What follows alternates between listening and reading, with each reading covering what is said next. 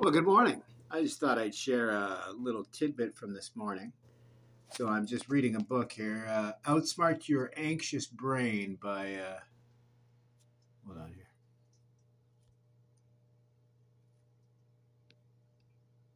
David Carbonell, PhD. Uh, first of all, he mentions breath work, so pranayam, breathe in, breathe out by uh, by Sondman, uh, Sandman, S A N D E M A N. Great book.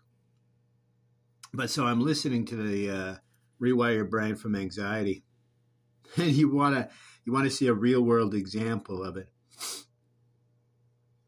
Uh, hypocrisy, uh, the fact that we're our own worst enemies, uh, and how anxiety can become trauma. So I'm just coming home from my walk. I had a wonderful uh, little visit up the road, a nice cup of tea, uh, listening to this book about how to rewire your brain uh, from anxiety. Really, nothing new in this book. But as I'm walking past the school, there's a teacher, and it looks like uh, they're either visiting or they just got themselves a new vehicle. Uh, it's a fairly new Jeep and they were trying to back into their spot. And I just watched uh, another teacher uh, back in. It was awkward, uh, but they successfully backed in their older uh, little car with no, uh, what do you call it, backup camera. But this person in the Jeep, new Jeep, uh, was looking at the backup camera exclusively. And they failed to back into a spot. Nobody around a curb on one side, so they knew uh, exactly how to line themselves up. If they had bothered to even look at their side mirror, they could have just parked using the uh, the curb on the on the driver's side. But no, looking at the uh, reverse camera, and failed utterly. And so I stopped at the corner store to get uh, get my lottery tickets. I grab a couple of lottery tickets uh, throughout the week. Uh, I've mentioned this before. I, I use it as a kind of an active imagination experiment. I believe that uh, it's not as irrational as many people think if it gives you hope. And I ran into that recently uh, when I came into this very same store. One of uh, this employee I'm going to mention, plus another employee, they were both talking about what they would do if they won the lottery, or even if somebody else won it at their store and they got some cash, how nice that would be. And that's the hope that's beneficial uh, in doing something that would seem illogical, irrational um, in some cases, like voting. Technically, it doesn't make a lot of sense. I've told this joke before to economists who are standing in line to vote, and the one turns to the other and says, My wife made me come because it is, you know, essentially illogical to think that your little vote being cast is going to make a difference. But it does. It's how you see things. So I mentioned this. I said, I just can't believe. I said, I was walking past. They got a new vehicle and they couldn't even back up with the reverse camera. And I think the, the employee might have thought I was making fun of them because I said uh, she, so I said the sex of the individual. And I was just thinking that earlier. I'll criticize someone for their driving. I don't care their their who or what they are, but I am less. Uh, I'm I'm harsher on a bad male driver, not because of sexism, but the reverse. The fact that if I were to criticize a woman's driving, uh, a lot of people will make the assumption that I'm criticizing her because of, of being a woman. That's wrong. Uh, I actually make fun of people driving no matter who or what they are. Uh, but she must have thought I was making fun of women drivers, and women can't back up. I don't know why she would assume that in this day and age, but okay, fine.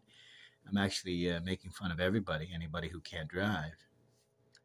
And she said, Oh, well, I don't like to back up either.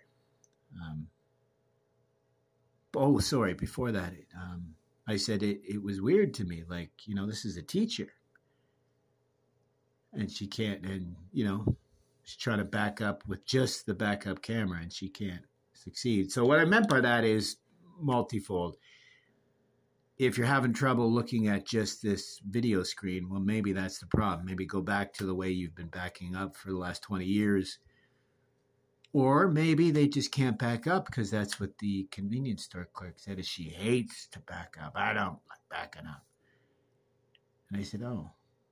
I said, Well, that's not what I was talking about. I was meaning that, you know, she should have been told at the dealership when they picked up their brand new vehicle to not use these backup cameras because well, it's multifold. I mean, they, they don't give you the full range of view, but more so, people have a hard time. It's like, uh, you know, when you're looking in the mirror, trying to navigate your way, it's difficult because of the reverse.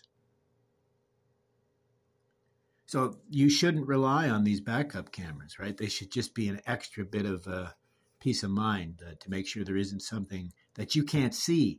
It's not meant to be used to direct you into your spot. It's meant to show you what you can't see by turning around, by using the rear view and the side mirrors and you know turning your neck around. And this is supposed to be explained. But what I was getting at is this is a teacher, right? Like and and they can't understand any of that as an issue. And I watched them fail multiple times trying to back in by staring just at their backup camera screen.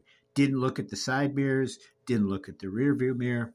So that was a, what I was meaning. I said, this is a teacher, right? The, and she said, well, what are they, a driving instructor? And I just looked at the person. I'm like, wow. So the only person that can learn how to back up is a driving instructor? The only way that anybody can learn how to back up is from a driving instructor? Well, that's just false because the vast majority of drivers do not learn from a driving instructor. But never mind that. I just said no. My point is that they have spent years in school learning how to learn as a teacher. Plus, they've spent years learning how to teach people how to learn. And when they fail, well, we've seen how much they fail, but when they fail at the most basic of tasks, and here's the perfect example. She said, oh, I don't like to back up. I don't back up. And I said, but have you tried? I said, it's, it's not, it's not about difficulty. It's about actually trying to drive. Cause I said, I, I know people that have said that they've only ever parallel parked once for their driver's exam. And I've even heard people say they don't even test you on that anymore. Right? People that don't back up, they completely avoid it. Well, I asked her and she said no. She hasn't really because I hate backing up. I said, Well, my wife said the same until we got her to practice. And after a little bit of practice, she loves to back up. She says she loves how she can see where the reason why we have the backup camera, she could see what's in front of her before she proceeds. And so we see this anxiety, how anxiety can turn into trauma, how we tend to be our own worst enemies. In this case, the teacher who should know better than to use the backup camera to back in, who could just use the side mirror, big side mirror on this Jeep Cherokee or whatever this SUV is, big side mirrors, nobody around her, ample light, um, clear, wide uh, spaces. They're not the, these newer spaces that are really, really narrow. Had everything going for them, but they chose to fail utterly and just stare at that little screen. You cannot use the backup camera strictly. If you aren't already, uh, you know, really good at backing up naturally, right? Because you don't have to look around all the time. Like if you know the spot is clear and you know your vehicle, right? But this is the absolute opposite. You obviously don't know your vehicle. You're obviously not comfortable with this.